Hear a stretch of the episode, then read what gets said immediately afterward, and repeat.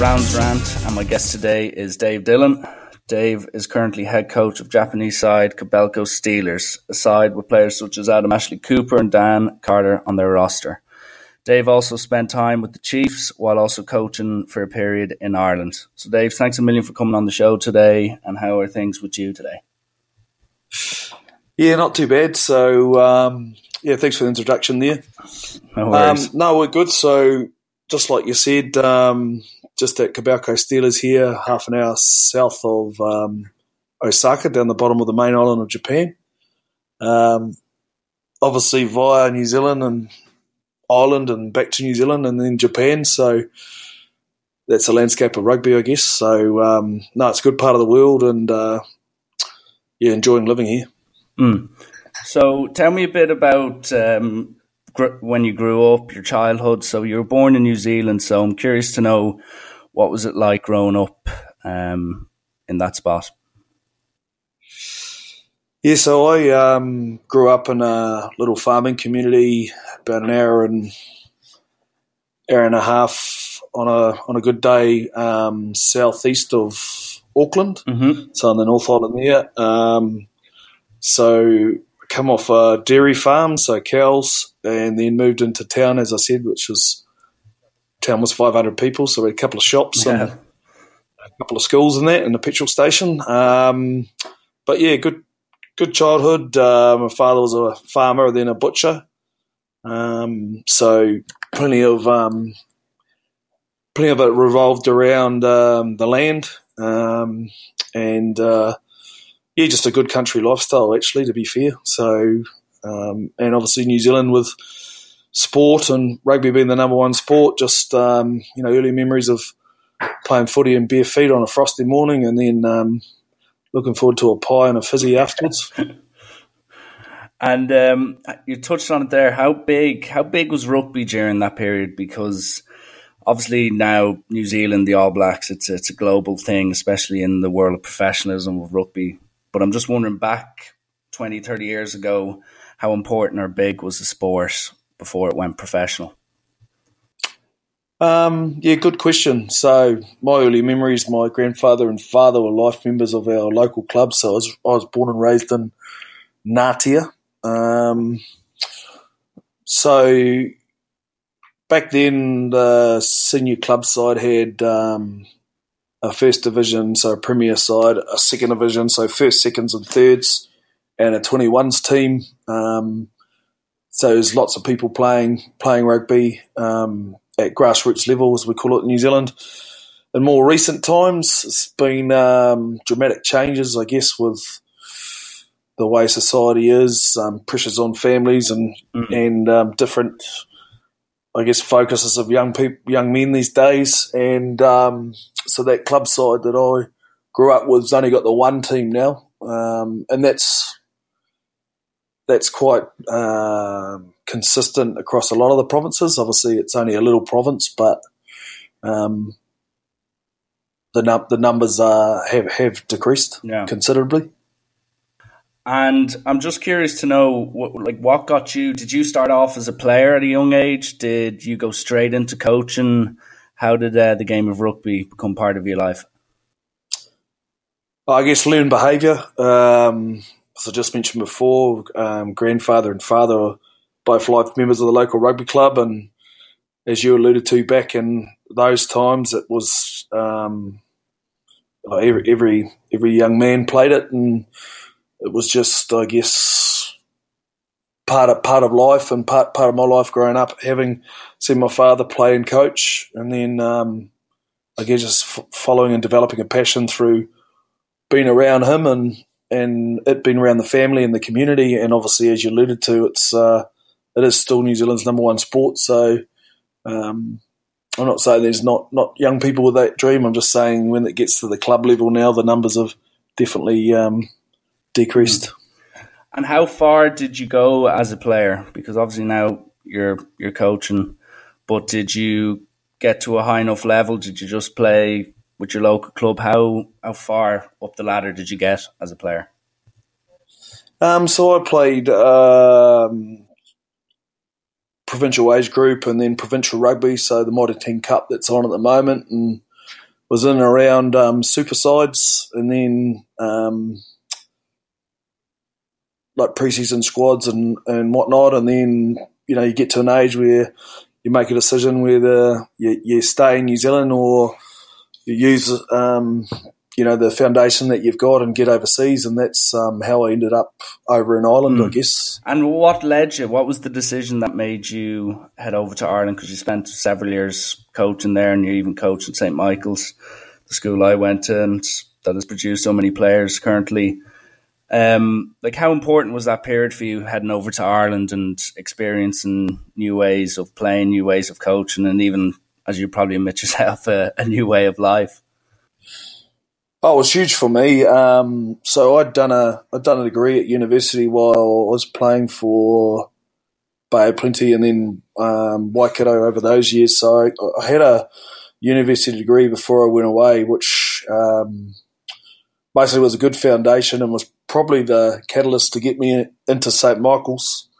Um, I'll come back to that in a minute, but I, I guess um, a good friend of mine, Benny Willis, Ben Willis who played for Leinster and played for Ireland A um, and went on to play for Harlequins and that. We'd played the club together and at Waikato together and um, he was basically the one who um,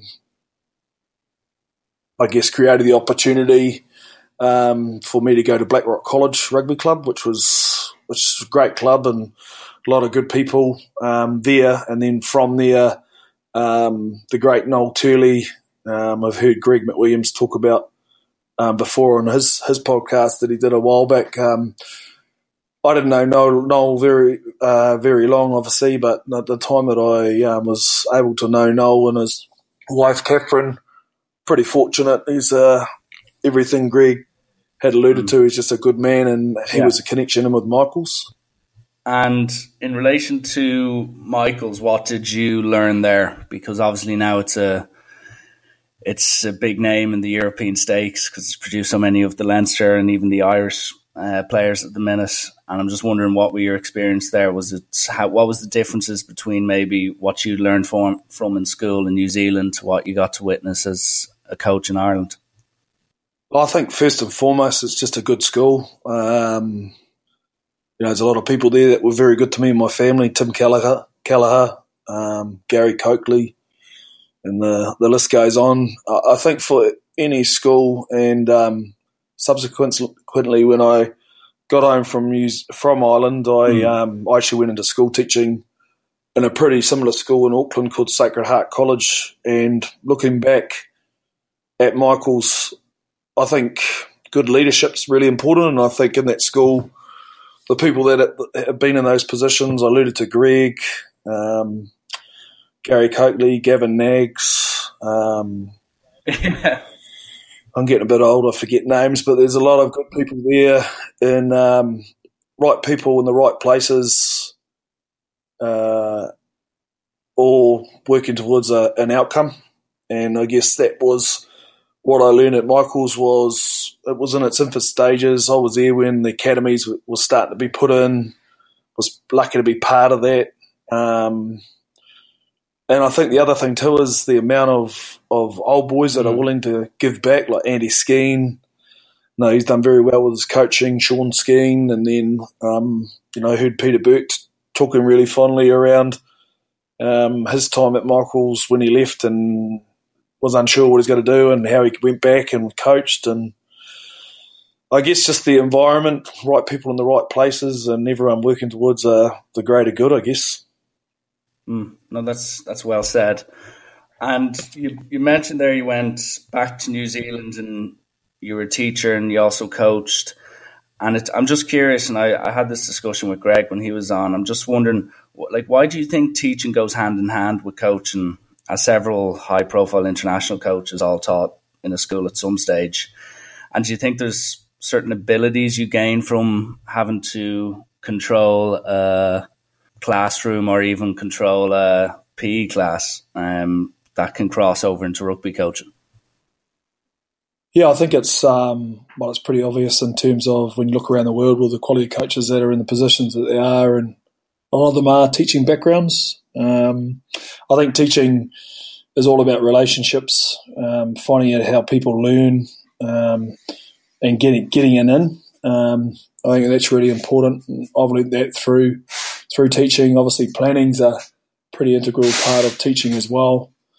Um, and you know, effectively, you um, at any given time you've got five or six classes that you look after, and you see them a couple of times a week, and there's thirty, sometimes thirty-five people, students in those classes. So it's trying to trying to form those relationships, work out how you can different ways you can get your knowledge across, and basically get an outcome, I guess. And when you look at a at a team and and um, the demands and, and that of a team and what you're trying to do and your and your coaching, that really coaching is teaching to me.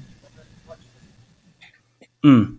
And on that point, you're talking about different different environments, and as you said, coaching is essentially teaching. I'm curious to know. You're obviously working now in Japan, and you've spent time in New Zealand, also spent time in Ireland. And say, for instance, the Japanese, from what I've read and seen in interviews, especially with some of the interviews with Eddie Jones when he spent time there with the national team, he was saying they were nearly too obedient and they they were too nice almost. And then I'm sure you had different personalities and different cultures in New Zealand and Ireland. I'm just wondering, like, what are some of the main things you've had to adjust from your own personal coaching methods as you've moved to and from different cultures and different uh, countries?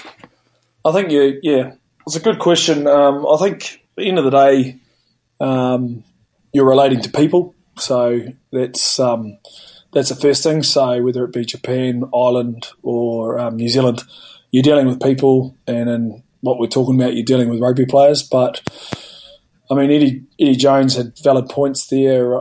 I mean, um, a lot of that comes through for the way. The, the, first thing I did before I come over here a couple of years ago was just to look at um, their education system, um, mm. look at the mainstream education system, and look at how they learn and what what they're exposed to, and then look at the high school and the university rugby as well. So I guess there's a, a, massive culture of respect here. There's so many good things here with the way the culture is. It reminds me of New Zealand when I grew up, you know, 30, 35 years ago as a kid, where kids could be kids, they had quite a bit of autonomy, and um, it's just so safe and people are so respectful over here. Coming to the question in terms of and around their learning and that, I guess it's just trying to uh, get them to think about the game a little bit more rather than uh, be told. Uh, mm. I hmm. think that's a challenge over here, and I think that comes from that does come from their the education system. Um, heavily driven process, I mean, outcome based. Um, so it's been great. It's been exciting. I mean, um, for me, I know whether whether I end up, uh, wherever I end up, sorry, um, whether it be back in New Zealand or back over Island Way or in around that way, I'm going to be a much better coach for, for being here. Mm. Okay. So to kind of take a step or two back, after your time is spent as a teacher, you went on and did a bit of coaching with Bay of Plenty while you also led. Um, you eventually ended up doing some work with the Chiefs, and I'm just curious to know what what was it like working with a club such as the Chiefs and and what exactly did your job consist of during your time there? Yeah, so I'm I'm born and bred in the Chiefs region. So um, as I alluded to at the start, um, Ngatea lies within Thames Valley, which is one of the provinces that makes up the Chiefs. Um, yeah, so I was in Auckland and got asked to come down, and it was a a new role. It was um, pretty much created by Chris Tyndall, who had come to the Chiefs from New Zealand. Was doing all the contracting at New Zealand for 10 years and was as a, and still is a world leader in that space. And then Andrew Strawbridge, Tom Coventry, and Dave Rennie and Wayne Smith were the coaches. And I had a pretty good handle across pretty much every schoolboy player playing the game to first 15 level in New Zealand. Um, and that was through coaching in Auckland at first 15 level, but also coaching um, the New Zealand Barbarians, which is New Zealand School's second side. So I went down to the Chiefs, and my role there was I ran all their development. So I ran their their A side, which is their second side.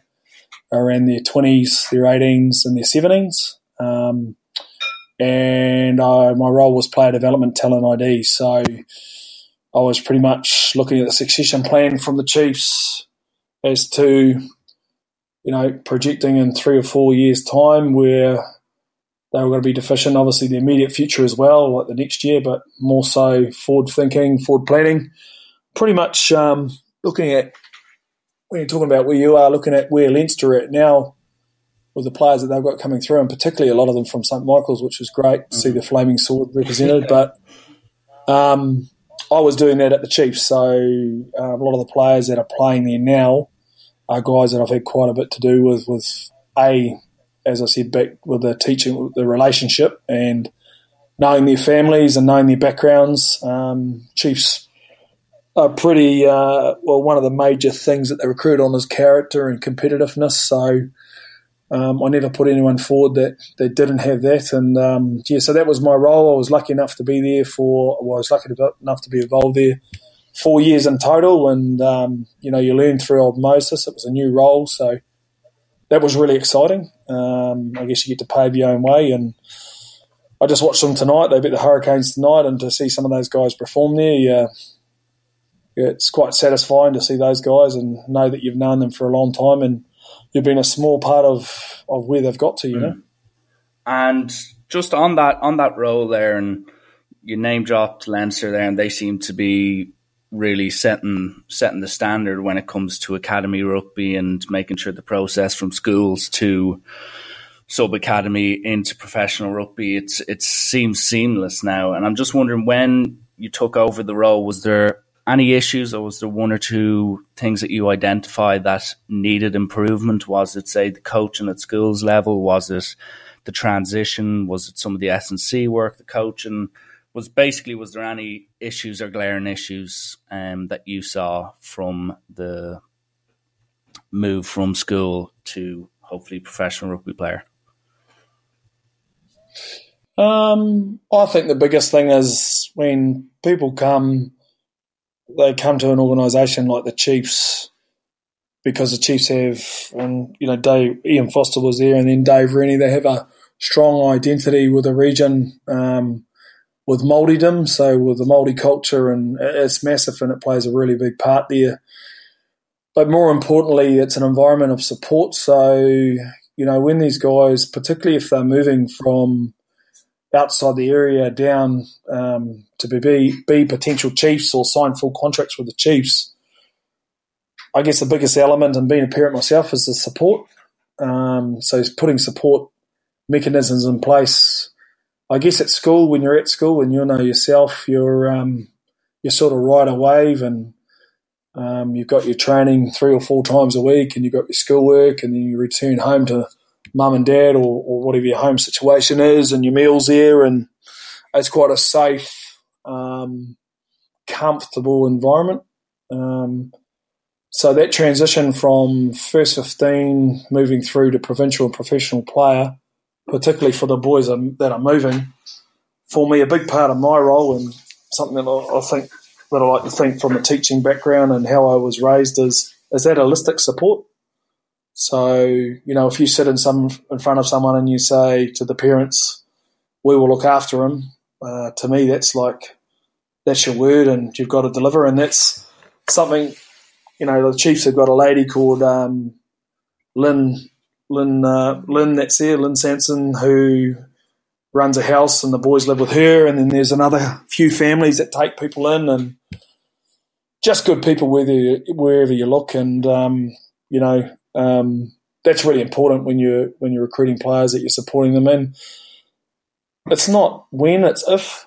Uh, sorry, it's not if, it's when. In terms of you know they've got to have issues and there's got to be little things that um, pipe up in that, but it's making sure they got the support to get through that and um, and they feel like they belong, I guess, and then you get the best out of them and and you involve the family in terms of um, watching games and coming down and meeting other families, and it, it basically does become a, you know, the, the Chiefs' mana or Chiefs' culture. So I really enjoyed that, and that, that's not a challenge, but I guess that's what needs to be done to be successful in that space. And, would that be quite similar to the other places, the other well, the other clubs and provinces across the New Zealand? As in, everyone always has their ideas. When I'm speaking of Irish people, English people, people from European rugby nations, and they always wonder what is the the common characteristic in New Zealand that makes them so good because if you look over the last 20 years, they've been the dominant force and they've set standards on and off the pitch. And I'm just wondering, having been a born there, having lived there for so long and worked with different clubs and different provinces and worked with so many different players and coaches, is there a certain characteristic you think New Zealand have that certainly helps them on the rugby pitch, or is it very much it's different wherever you go? I think first things first, it's our number one sport, so um, that's that's a pretty big thing in terms of young players coming through in New Zealand. I think um, first fifteen rugby's massive now. Um, it's televised. There's a game or two games a week. Um, I think uh, the, the New Zealand kids play a lot of sport, a lot of different sports.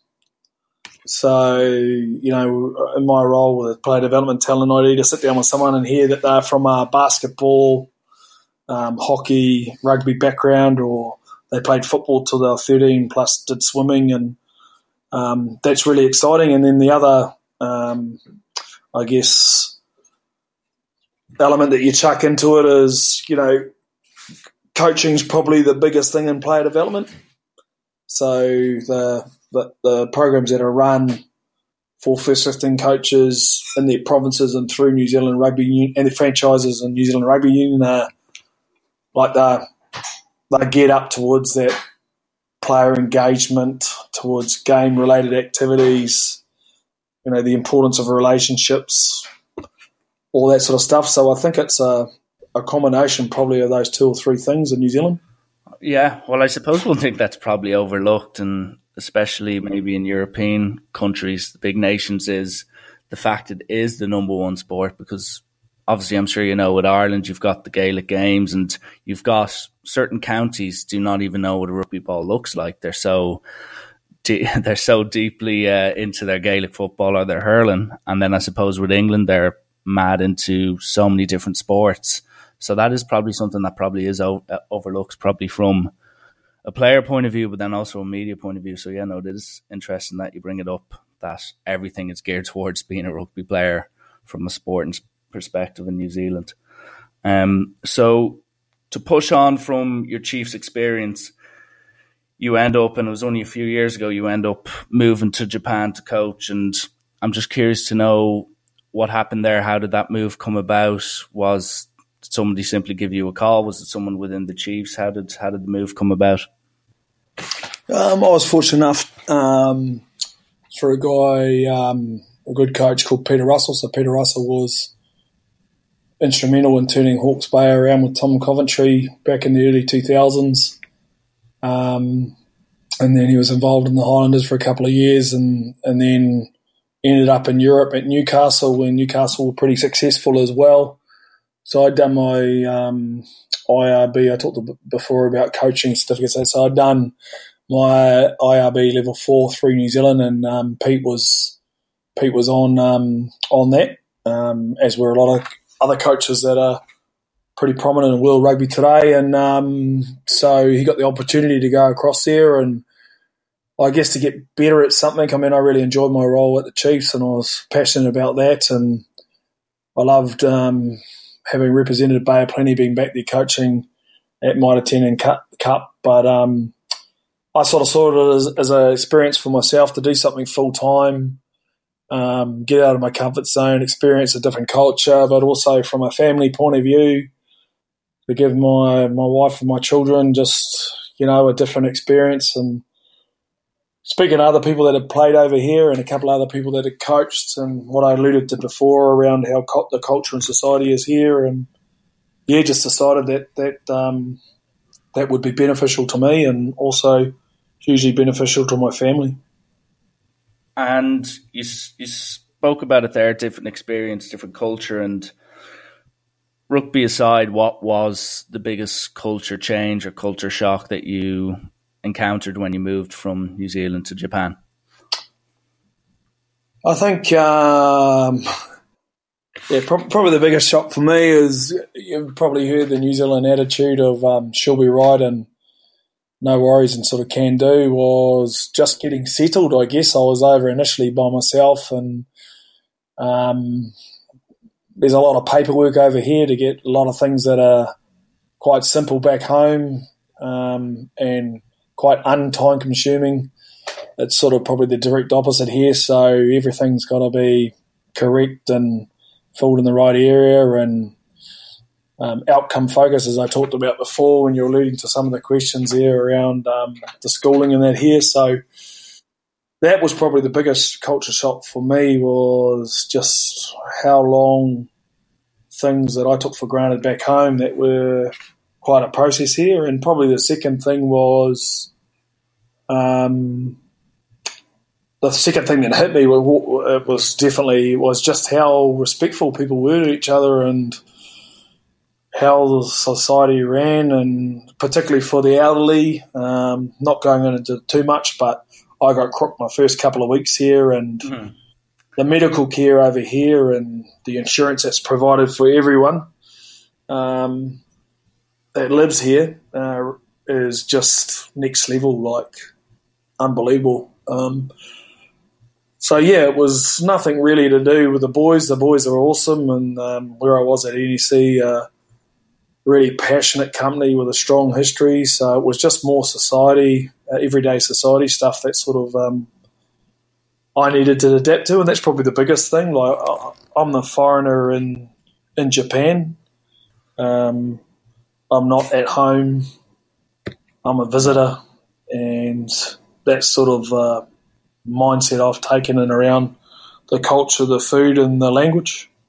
And quickly on it, have you become accustomed to the food? Because I know one or two of my friends went there and struggled initially. Have you um, come to terms with what's been served to you on a plate every day?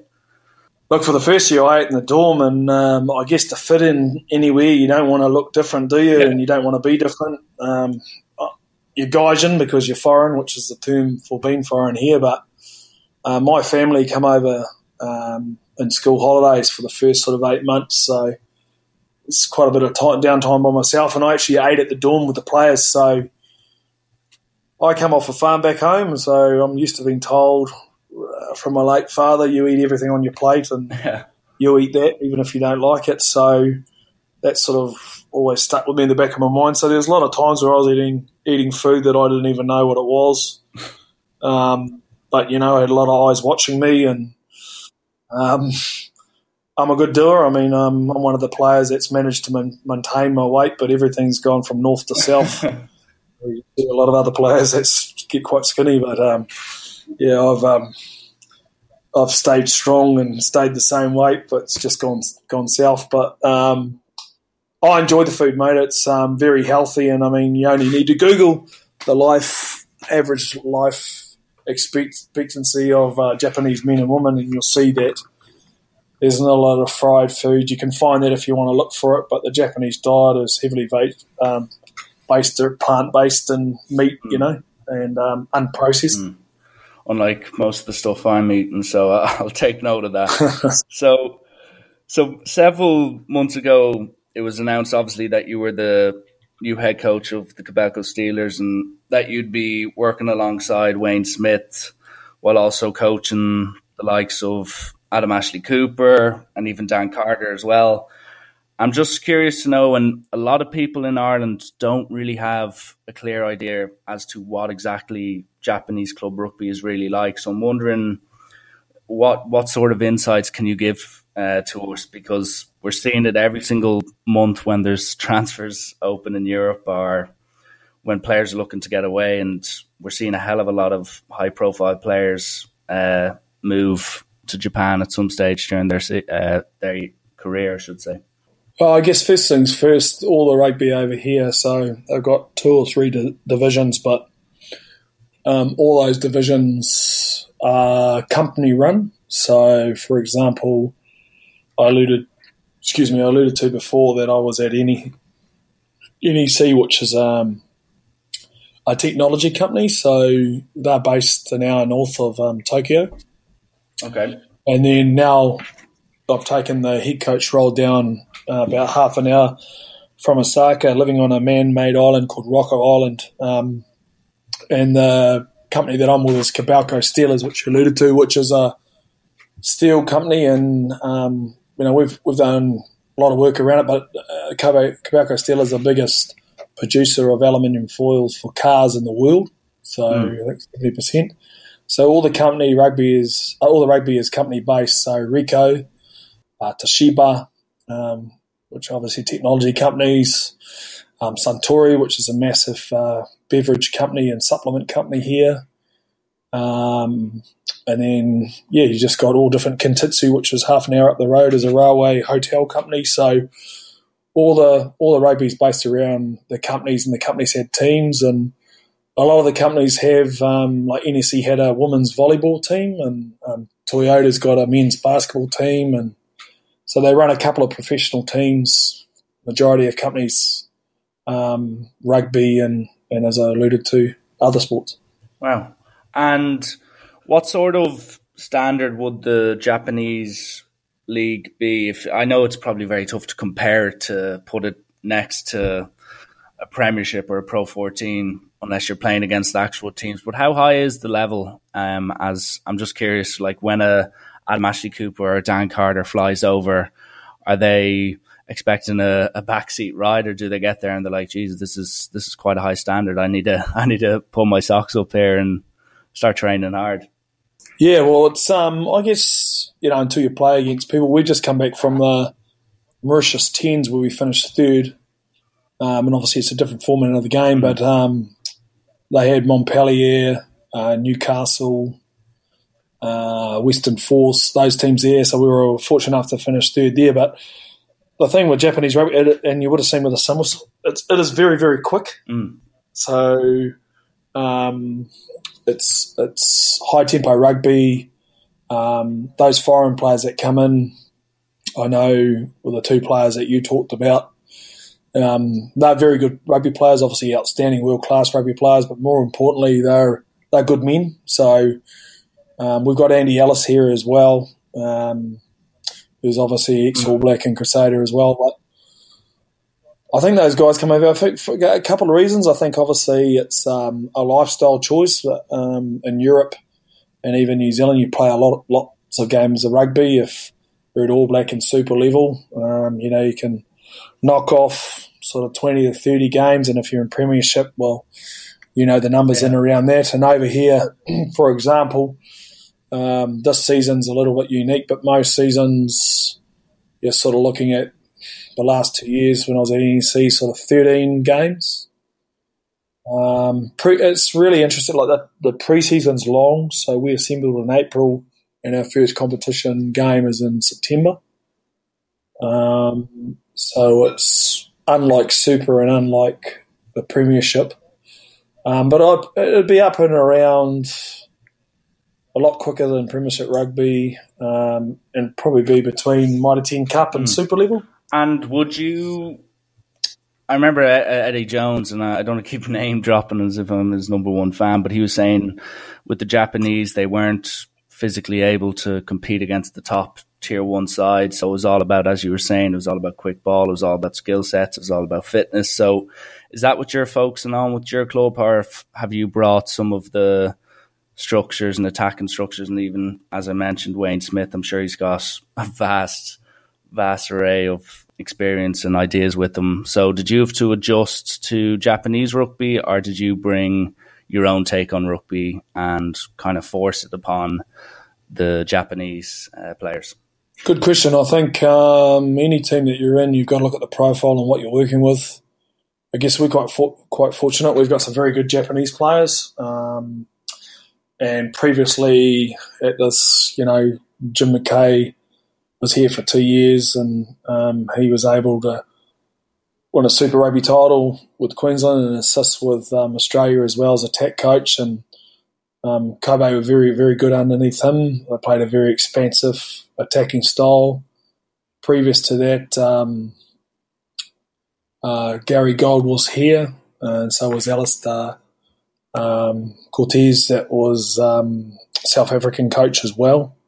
So the boys are used to playing a wide, expansive uh, rugby. I guess the challenge with any, any coach is so they're at a good school level, but is to just continually work on that catch pass, that spatial awareness and decision making. And I guess what we've done is instead of putting people on the line and running them, and we still do fitness testing, and obviously got a very good S&C. Um, Basil um, Carzis, who was with South Africa and the Bulls when they were very successful under Heyneke Meyer. Um, we've got we've had a lot of rugby based conditioning in the preseason, so a lot of conditioning games of the ball, a lot of decision making, um, a lot of breaking down of the skills and everything like that. And you know, we want to play a wide, expansive style, but we're fortunate enough to have those quality coaches that have been here prior to us turning up. You know. To summarise, going into next year's World Cup, and that's going to be a massive event from a global perspective, but then also from a Japanese perspective because they really put themselves on the map in the last World Cup out and with that, that famous victory over the South Africans. And what is well, like what should we expect from uh, Japanese rugby heading into the World Cup? But then on top of that, what should fans who travel over to Japan expect when they visit Japan for the World Cup?